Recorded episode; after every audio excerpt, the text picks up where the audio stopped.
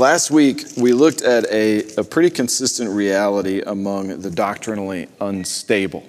Uh, historically, counterfeit religious practitioners make claims to have secret insights and revelations which can be accessed only by them and shared with others for a price. So, similarly, men and women have been infiltrating Christian churches with self serving false doctrine since the church's inception. In fact, before the church's inception, because if you look at Leviticus 10, it opens with the narrative of uh, Nadab and Abihu, who decided it'd be a good idea to get drunk and come up with their own way to worship God, and kind of uh, concludes by them being consumed with the very strange fire that they were attempting to offer. Hopefully, I'll get this out of my system quickly here. Um, Paul doesn't lay out the false doctrine that's infiltrating the Colossian church and refute it explicitly. Instead, he alludes to it, I think, by invoking the language of those who were trying to infiltrate the church. He cites uh, mysteri- mysterious uh, delusions, hidden things, persuasive arguments, um, but he does it in a kind of an ironic way where he, he, he invokes the gospel and the person and work of Jesus under the terms mystery and uh, secret things and hidden things.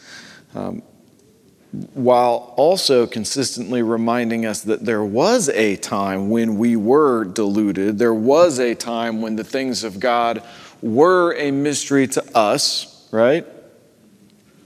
There was a time when the gospel was veiled and concealed from us, but it wasn't that some brilliant theologian finally made the complex understandable and explained it in a way that we could mentally grasp the gospel. It is that the gospel is so simple, so pure, and so undefiled by any kind of convoluted human reasoning all that has to happen for us to embrace Jesus Christ by faith is he must merely lift the veil of our own hearts, the veil of unbelief. So, a work of God is done wherein we comprehend something so simple that immediately after we comprehend it, we look back and go, How did I not know that before? Well, it was veiled, but it wasn't any uh, theologian that revealed it to us. And so, by contrast, now we should understand that everything necessary for life and godliness has been revealed to us. Amen? Um, if the gospel is still mysterious to you, it's because you haven't believed in Jesus Christ. If the gospel is still mysterious to you, it's because you've not received his word by faith. If eternal life and the means of obtaining it aren't clear, it can only be because you have refused to embrace the person and work of Jesus Christ by faith. That's the problem. It's not that nobody has explained it to you clearly enough. It isn't. This might be your first time here, so that's not me congratulating myself on my preaching. That's me saying it is so simple to understand the gospel that if you don't, it's because you are suppressing the truth and unrighteousness.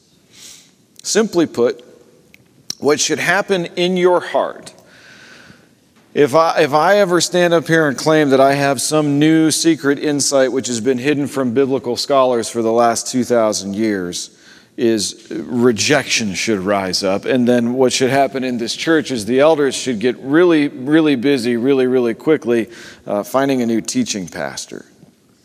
What you will hear from this pulpit uh, is the same gospel, the same doctrine, and the same invitation to be in relationship with Jesus Christ.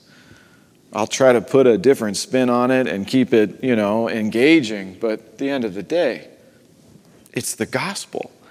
And the soul of the Christian thrills to be reminded of the, of the gospel. Amen? It doesn't have to be, you know, it doesn't have to have tinsel and lights put on it.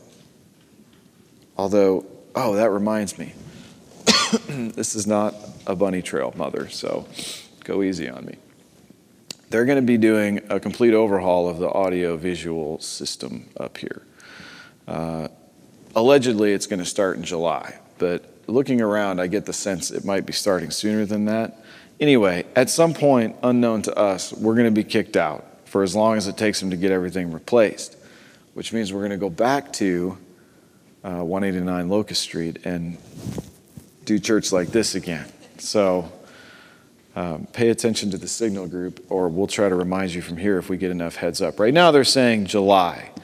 Um, I'm hoping we get the first Sunday in July, which is July 2nd, because Nick Kennicott uh, is coming from Florida to preach for us. And I expect that there's going to be a few more people here because there are folks that know Nick that don't go to this church who probably want to come and hear from him. So my hope is we can be here the 2nd of July. All that to say, we don't need the colored lights, but I sure do like them, right? Um, what we do need is the same gospel, the same doctrine, and the same invitation to be in relationship with Jesus. I'll come get her. Don't even worry, Jenny. If we do this, if we turn our attention to social justice, or we turn our attention to politics, or money, or sexual ethics, or whatever acts I feel like grinding any given Sunday, we do so, listen, we do so at the expense of having our hearts fixated on the gospel and on Jesus Christ. What I'm suggesting to you is that if you, if you, listen to a man stand in the pulpit, and most of what he says is about the world today and culture and what's going on, and not about the person and work of Jesus Christ. It's like one or the other is what's going to fill your heart by the time you leave. So, what do we most need when we come in here on those Sundays when you actually manage to come in here? Well, she's, she's going the distance. Jenny, it's fine. Get that look off your face. We are glad she's in here, right? All right. Um, if, if, if, if you manage to make it to church, you, you will come in here with some expectation. That's just a fact. It works like this. We're people, right? So you could just stay home and have another cup of coffee and kick your feet up and watch a movie. But so you put aside to a certain extent your own preferences and you get, you know, some of us get a little bit more dressed up than we would any other day of the week. And you come here, then there is this expectation in your heart that God is going to have something to say to you. Because you've come here, and the guy who's standing up here is speaking from the Logos, from the Word of God. It's reasonable to think, I bet the Lord's going to teach me something today, right? So, uh, if you leave this place having heard a rousing political speech, or if you leave this place having heard seven hidden steps to financial security or 12 secrets to a healthy marriage, if you leave this place having heard me make vague allusions to some secret, deeper doctrine that you can have if you buy my book and study it, if you leave this place with anything other than a simple, faithful, gentle reminder that Jesus Christ is bigger than you, bigger than your problems, bigger than your diseases, bigger than your debt, and bigger than your sin, you've probably wasted your time. Because we come here with an expectation. Ellie Mae. So, oh my goodness. There's no mystery here, right? There's no there's no secret knowledge, there's no hidden insights.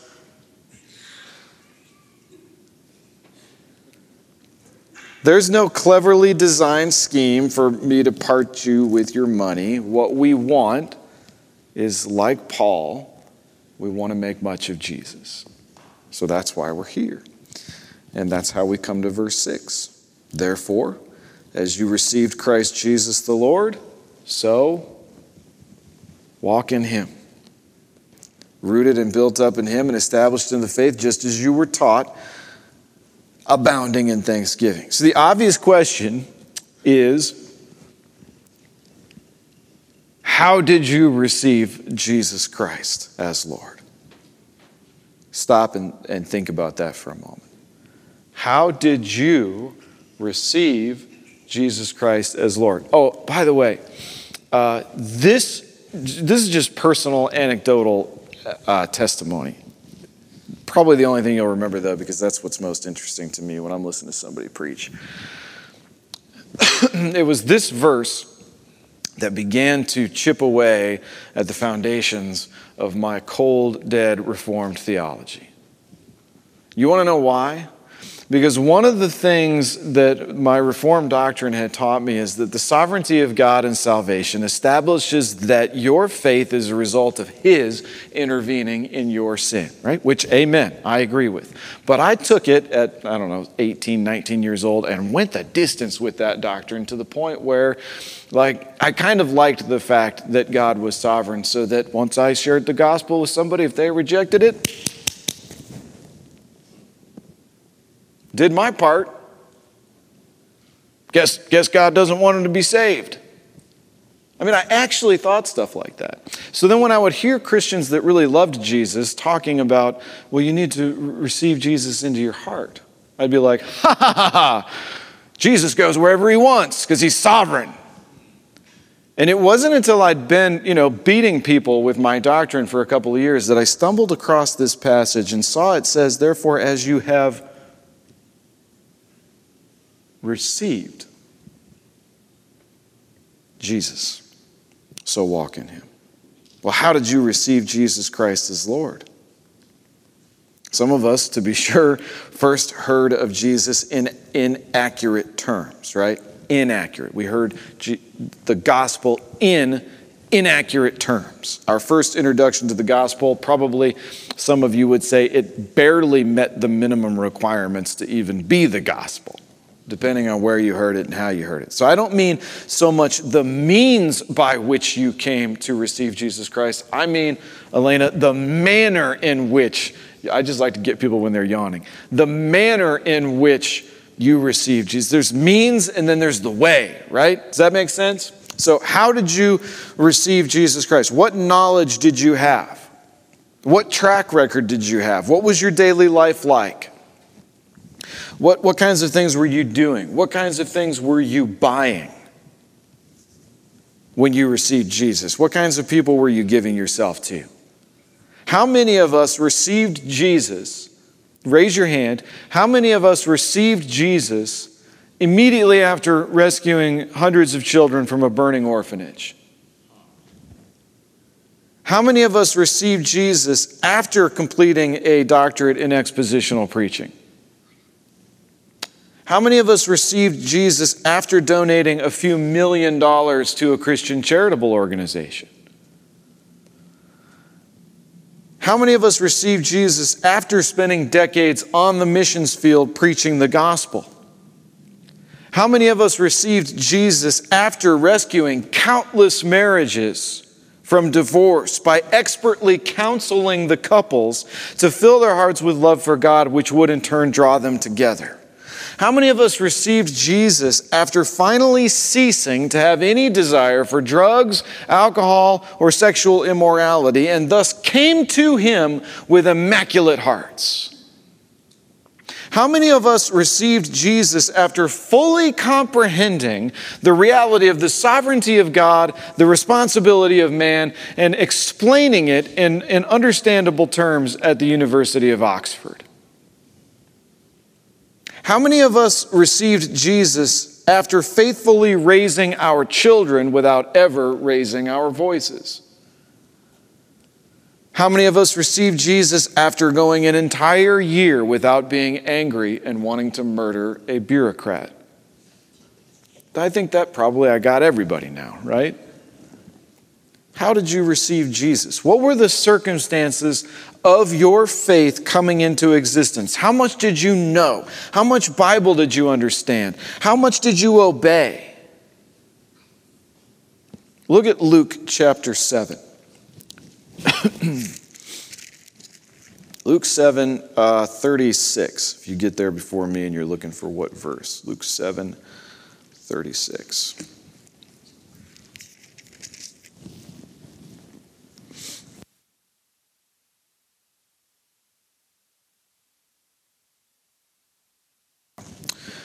Uh, it says one of the Pharisees, this is Luke 7 36, one of the Pharisees asked Jesus to eat with him, and he, and he went into the Pharisee's house and reclined at table. And behold, a woman of the city who was a sinner, when she learned that he was reclining at the table of a Pharisee's house, brought an alabaster flask of ointment.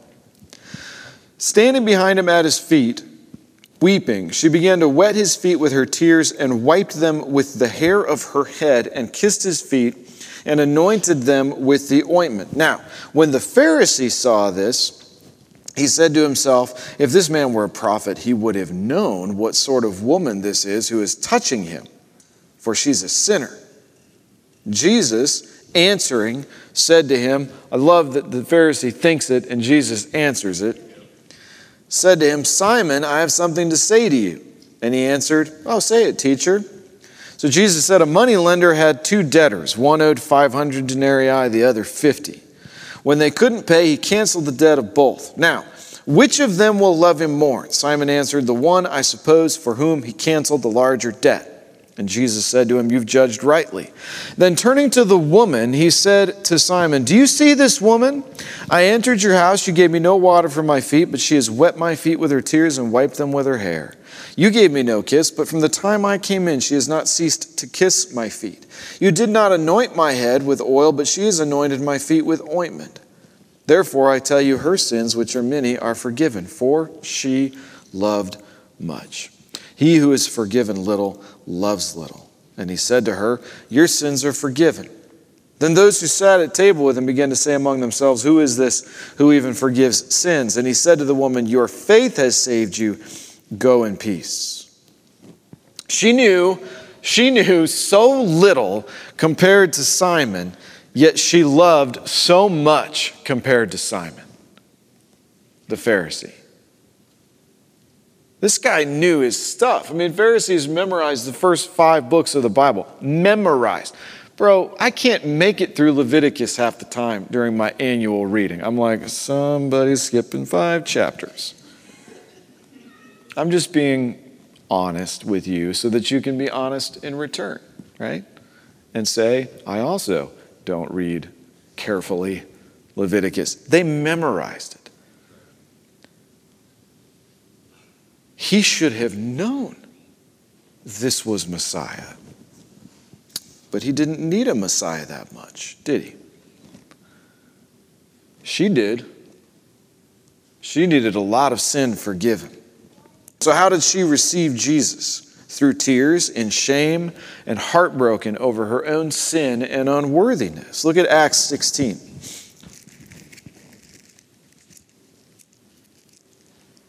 Uh, if you get there before me, we're going to pick it up in verse 11, Acts 16 11.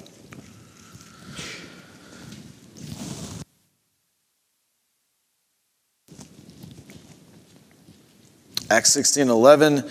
Uh, we're in the middle of, of a missionary journey. They're on a boat. Luke says, uh, setting sail from Troas, we made a direct voyage to Samothrace, and the following day to Neapolis, from there to Philippi.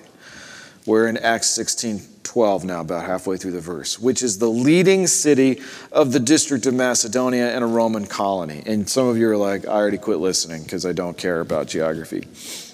We remained in this city some days, and on the Sabbath day, we went outside the gate to the riverside where we supposed there was a place of prayer. So, what's going on here is we're in. Um, we're in Greek country to the point where there's no expectation on the part of Paul and the missionary band that there would be a synagogue. So, where do Jews go to worship God? They go into nature. So, they go down to the riverside, supposing there might be a, a place of prayer there.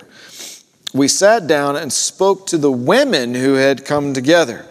Um, one who heard us was a woman named Lydia from the city of Thyatira, a seller of purple goods who was a worshiper of God. The Lord opened her heart to pay attention to what was said by Paul, and after she was baptized and her household as well, she urged us, saying, If you've judged me to be faithful to the Lord, come to my house and stay. And she prevailed upon us. So stay in Acts 16 because we're not done, but let's deal with this. Lydia was different than the woman in, uh, in Luke 7, right? This is a respectable woman.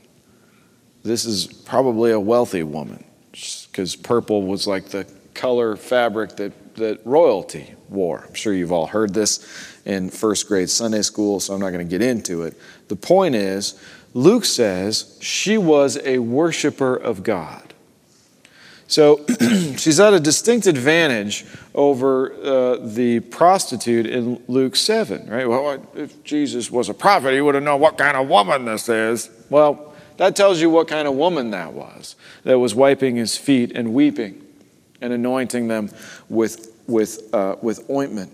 Lydia, to the contrary, is as best she can at that time and in that place, as best she can, she's sitting in church. Now, granted, it's down by the river. We might try that. I don't know. We'll see what happens. She's sitting in church, and he says she's a worshiper of God. So she has some semblance um, of understanding of who God, Yahweh, is and what he's done. She has some sense of the history of the Hebrews and she's listening as Paul rolls in and starts to speak, and then it says, Jesus uh, opened her heart. The Lord opened her heart to pay attention to what was said by Paul. So, nothing complicated, no great drama here, no mysterious doctrine uh, that, from which I'm going to write a bestseller. The Lord opened her heart. And whatever she was as a worshiper of God in the moments before he opened her heart, she discovered quickly was insufficient for eternal life. She had some Old Testament understanding of, of the God of all the universe that became an understanding unto salvation when Jesus lifted the veil. She didn't buy her way in. Paul didn't have some secret revelation. We know what Paul preached throughout the course of his ministry because he told us last week. He preached Jesus. All of him. To everyone who will listen. She didn't catch God's attention by being just a hair more faithful than those in the culture around her, although it doesn't hurt that she was at church. Like it helped. From a human perspective, I mean, God's going to save everybody he's going to save. But if you're kind of like, if you're struggling and you're not really sure you buy all this Bible stuff and all this Christianity stuff, and, and you want to be honest in figuring out whether or not it's legit, I think this is as good a place to be as any because I'm not going to try to manipulate you into believing. I'm just going to tell you the truth. And I, and I think all the other folks in this room would say the same thing. You need to appreciate that Lydia did not earn the opening of her heart. The Lord opened it. He does what he wants. It's, it's kind of a mystery to us. God just did it. Look at verse 16. We're still in Acts. As we were going to the place of prayer, so this is a different day, we were met by a slave girl who had a spirit of divination and brought her owners much gain by fortune telling. She followed Paul and us, crying out, These men are servants of the Most High God who proclaim to you the way of salvation. Now, the way that Luke writes it lacks the inflection that a demoniac would probably use while chasing after a Christian missionary and shouting, albeit the truth, what she's shouting. Okay? So this kept going on for many days, verse 18. Paul. Having become greatly annoyed, turned and said to the Spirit, I command you in the name of Jesus Christ to come out of her. And it came out that very hour. But when her owners saw that their hope of gain was gone, they seized Paul and Silas and dragged them into the marketplace before the rulers. So a slave girl, demon possessed, but she could tell the future, right? Um, someone had realized it, bought her and rather than, you know, spend their money to try and free her of this oppression, they, they sought to profit from it instead. Men who seek to profit from oppression that women are under, I don't know. Does that remind you of anything in our day? So, how did this poor girl receive Jesus? How did, how did the, the what, she would have known what kind of woman this was, kissing his feet. How did she receive Jesus? Through tears, with a broken heart, probably not convinced that he would receive her. How did Lydia receive Jesus? She went to church one day, and the Lord lifted the veil in her heart, and she comprehended who Jesus was and believed him. How does this girl believe Jesus? How did she come to receive Jesus? And don't misunderstand, again, the manner in which she was proclaiming loudly, these men are servants of the Most High God, that was not like she wasn't trying to help out. You would not want this person following you around saying anything true about you, ever. And, and you know, besides the fact that it was a mockery and an irritant, I'm not sure I've ever been around somebody demon possessed, but I feel like I probably have been because I can think of a couple of folks that I was just like, oof, that's different. And I didn't want to be around it. So Luke, Luke says, I mean, Paul was a man like the rest of us, right? Maybe he wasn't as gentle as he should have been, or his motives weren't first and foremost concern for this girl, because Luke says Paul got annoyed, greatly annoyed. Uh, and he commands the devil to come out of her. And in the name of Jesus Christ, whom this girl had now listened to many days of sermons about, and just like that, she was free. While the text isn't explicit, I believe it means she received Jesus. So, how did she receive Jesus? In the throes of demonic possession, the Lord intervened. Again, no, no, burning orphanages, no millions of dollars contributed to the church. It was she just she just believed the gospel because he gripped her heart. How did you receive Jesus? Maybe it was a moment where the light came on in your mind and you just knew. You knew he was God. Maybe it was a time of unspeakable hurting. Maybe it was in the midst of unbearable shame. Maybe it was in a moment of uh, where you were like so afraid you could barely even speak. Maybe it was when you were so racked with guilt, you didn't think anybody could possibly love you. How did you receive Jesus? Did you have to memorize the Pentateuch like the Pharisees? Did you have to kill an ox? Did you have to stand tethered to a tree for three days in the storm, hoping for a vision? Did you have to journey up the mountain and recite the Torah? Or was it just by faith you received him? Was it by realizing, recognizing, comprehending, embracing, by believing? Did you, did you have doubts at the time? Do you still have doubts? I do. I have to make a foray periodically into the, the, realm of some pretty convincing arguments against the existence of God and creation and, and, and all that I believe is true. Because if I don't make forays into those arguments, then I am not equipped to equip you to believe in spite of those things. And there have been moments where I'm like, oof, hadn't thought about that before. And I got to go back to the Word of God and figure out what I believe all over again. I have moments of doubt. Every Christian does. Mark 9, 20. They brought a boy to him. When the Spirit saw him, immediately it convulsed the boy, and he fell on the ground and rolled about, foaming at the mouth. Not something you want to be around, right? Jesus looked at his father and said, How long has this been happening to him? And he said, From childhood. And it often cast him into the fire and into the water to destroy him. But if you can do anything, have compassion on us and help us.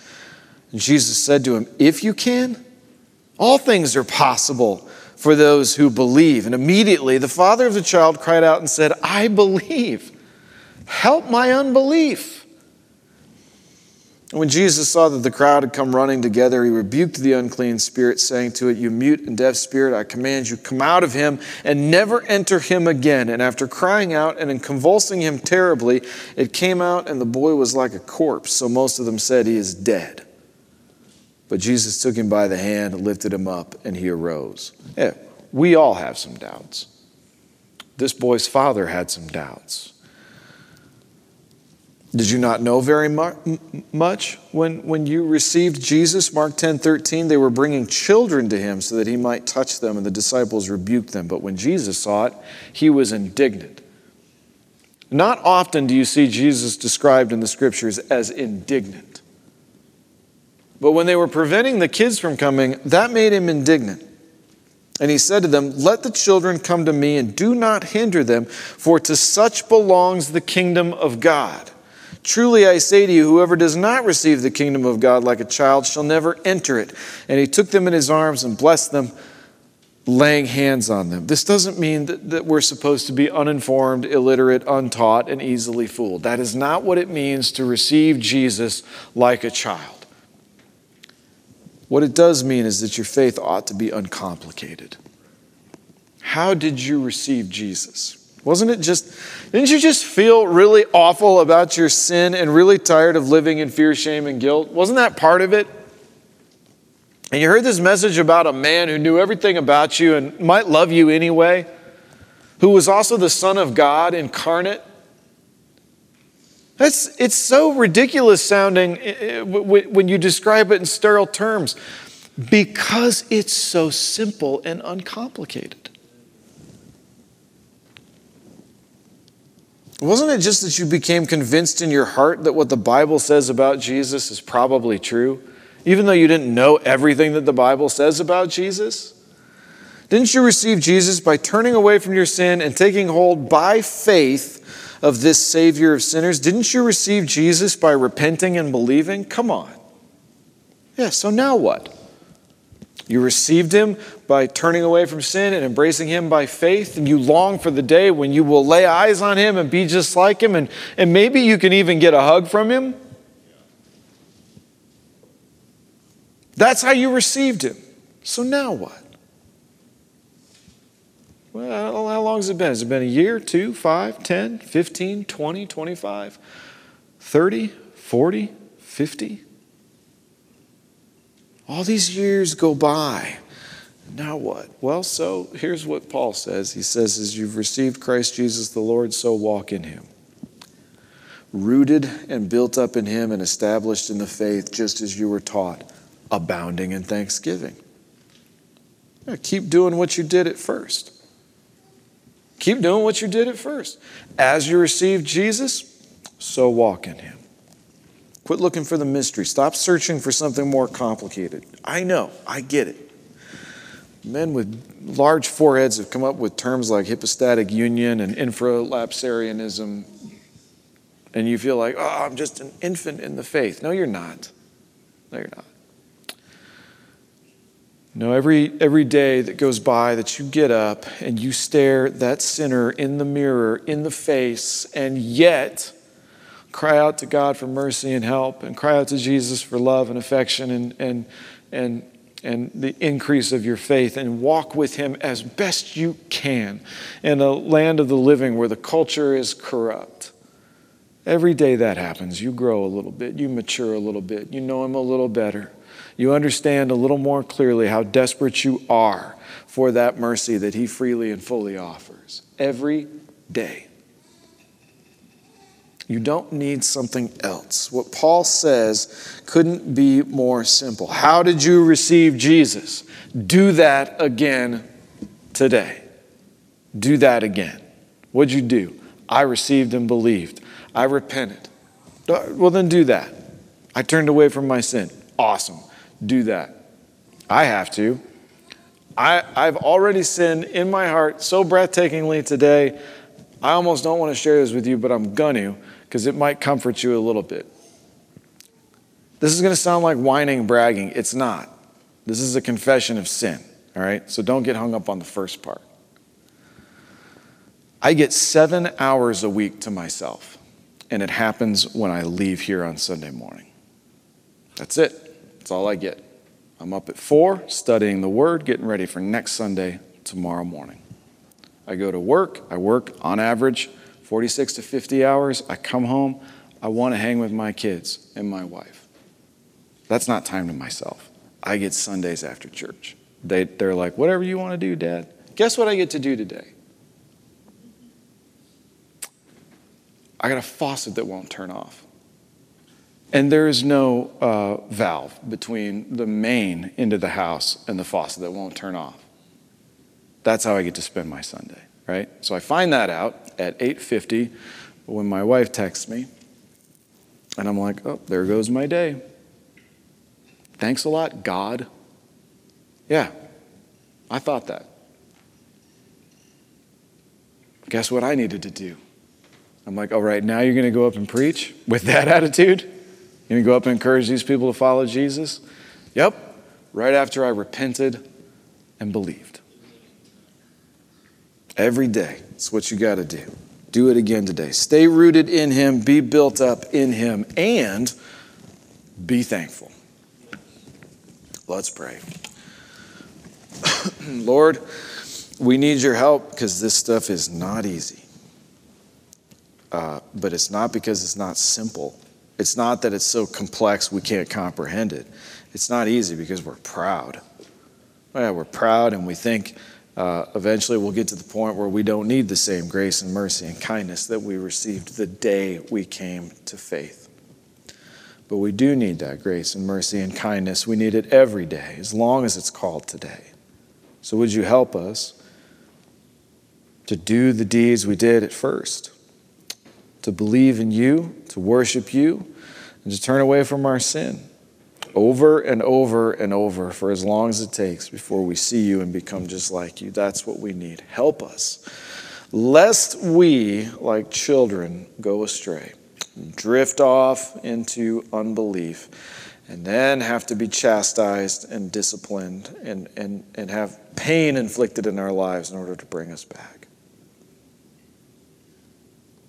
Just keep us. Bind us with cords of love. Keep us at your side. We pray for this in your beautiful name. Amen.